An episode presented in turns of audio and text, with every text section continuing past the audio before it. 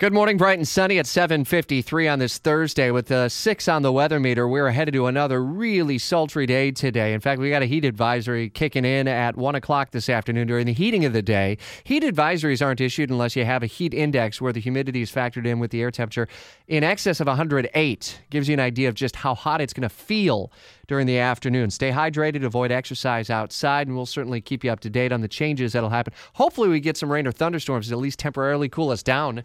We'll walk through the weekend right around the corner. Washington insider Jamie Dupree blogging this morning about uh, Donald Trump's meeting on Capitol Hill amid GOP unease. If you want to have a look see at uh, what's on tap for today, it's at WOKV.com as we head to Washington and our Dory Scheimer ahead of this meeting. So, wouldn't it be fascinating to be a fly on the wall in this one?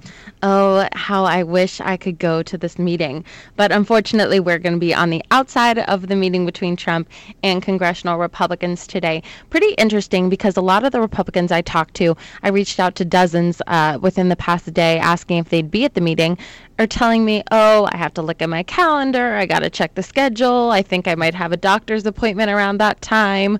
Uh, there's a lot of people that are avoiding this meeting and don't want to be there and uh, have this association with Trump, trying to distance themselves from their own party's nominee. So there's that dynamic. Also, hearing some say, you know what, this is a great opportunity for us to sit down at the table, have a conversation about policy, and try to see where we, we, we have similarities. Stop focusing on the differences and the divide in the Republican Party and focus on where we can come together. It's interesting that all this is happening with less than two weeks before the convention, where it would make a lot of sense for the party to all get on the same page and really ca- uh, carry that momentum if they want Trump to really become the president and beat Hillary Clinton to carry that momentum forward. I, I mean, I, you're totally right. It we thought, you know, as soon as Trump became the presumptive nominee, that we were going to see more of that.